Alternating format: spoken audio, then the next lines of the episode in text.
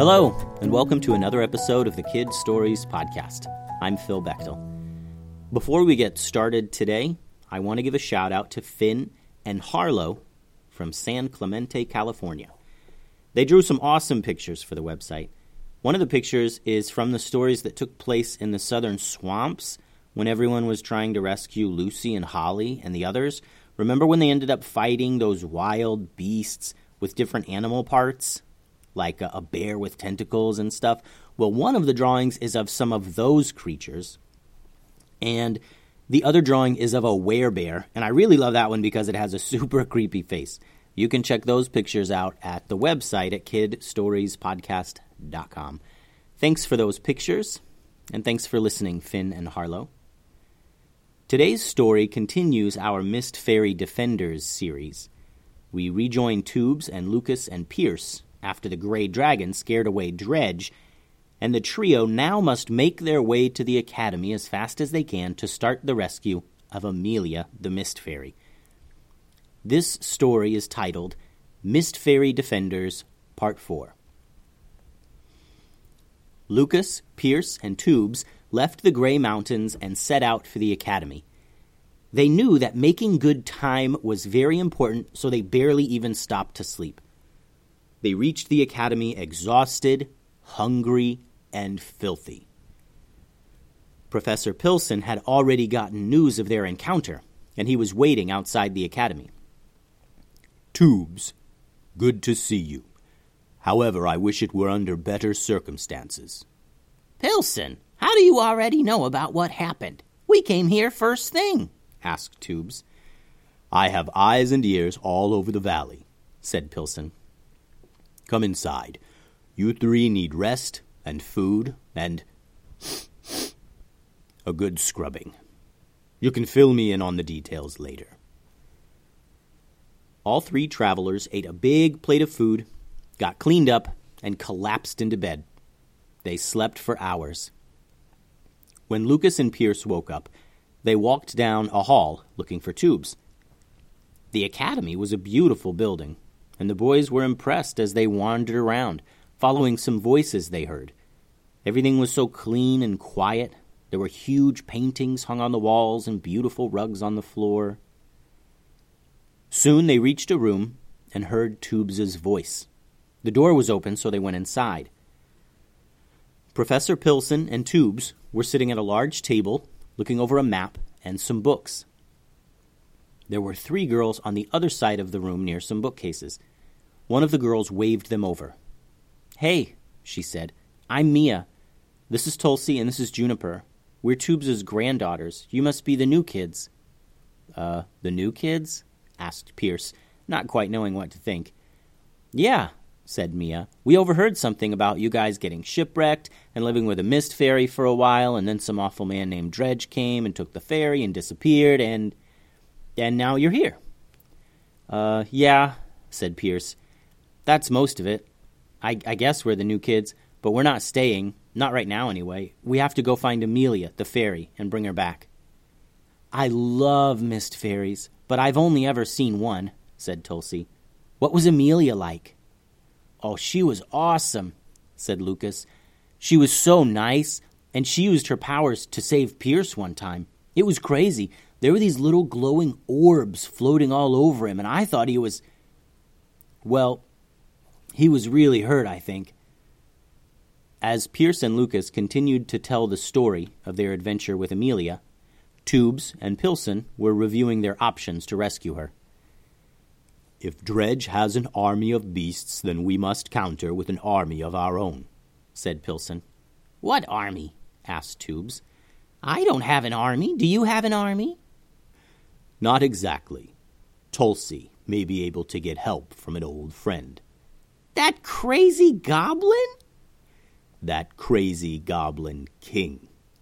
He may be silly, but he is forever loyal to your granddaughter, and I'm sure the goblin horde would be eager to rescue a mist fairy if it meant they could have access to some of its dust, don't you think?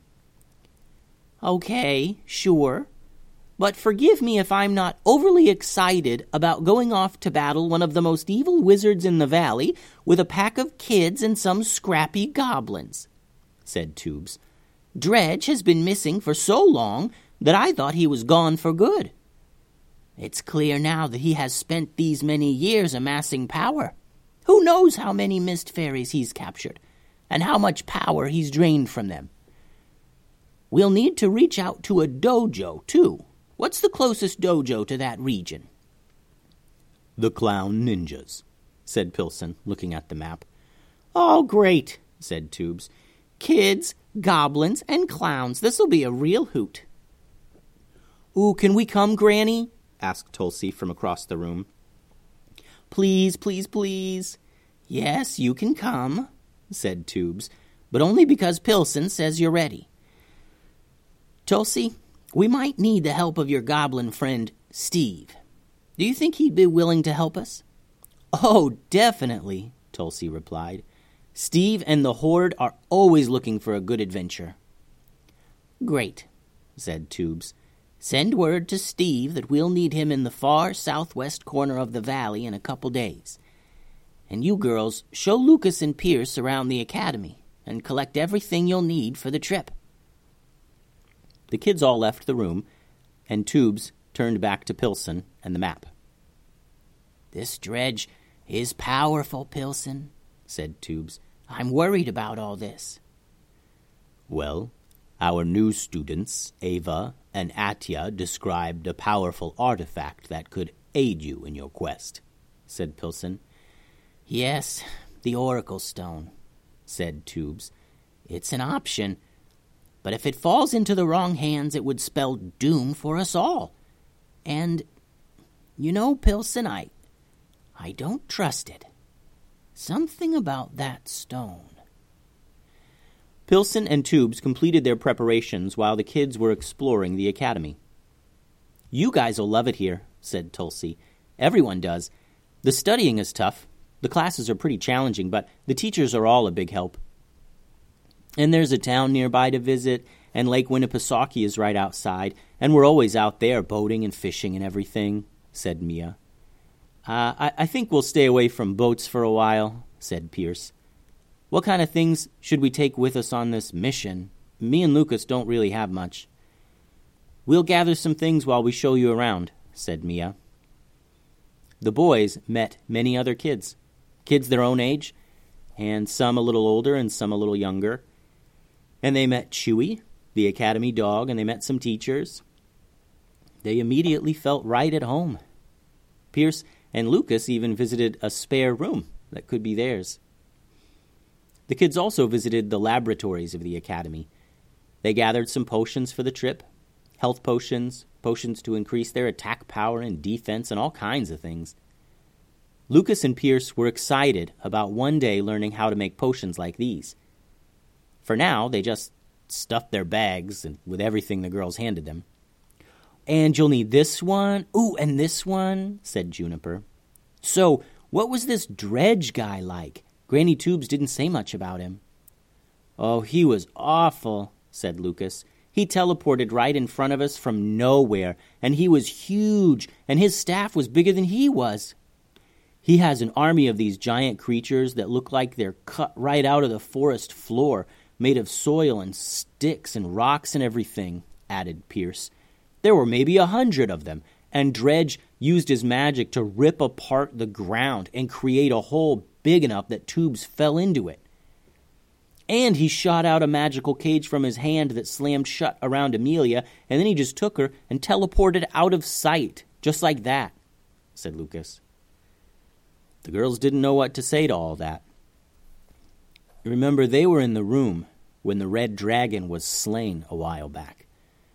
They thought that with the red dragon gone, that maybe the valley was done with all these hugely evil villains. Everyone was slowly realizing that wasn't the case. And the mood got a bit somber after Lucas and Pierce were done explaining how powerful Dredge was. There was an awkward silence to the room as the kids all realized the danger of the mission that lay ahead. The silence was broken by Tubes's voice. I'm assuming you've collected most everything you need, she said. Girls, you finish getting ready, and then do your best to get a good night's sleep. We leave in the morning. And just like that, the kids became dedicated to what would come to be the biggest adventure of their lives. The end. So, this adventure of Lucas and Pierce is leading up to the most epic Valley Town story ever. And I can assure you that Dredge is only the beginning. Thanks for listening. If you have any questions or drawings you'd like to share, please feel free to reach out to me at kidstoriespodcast at gmail.com. Thanks for listening.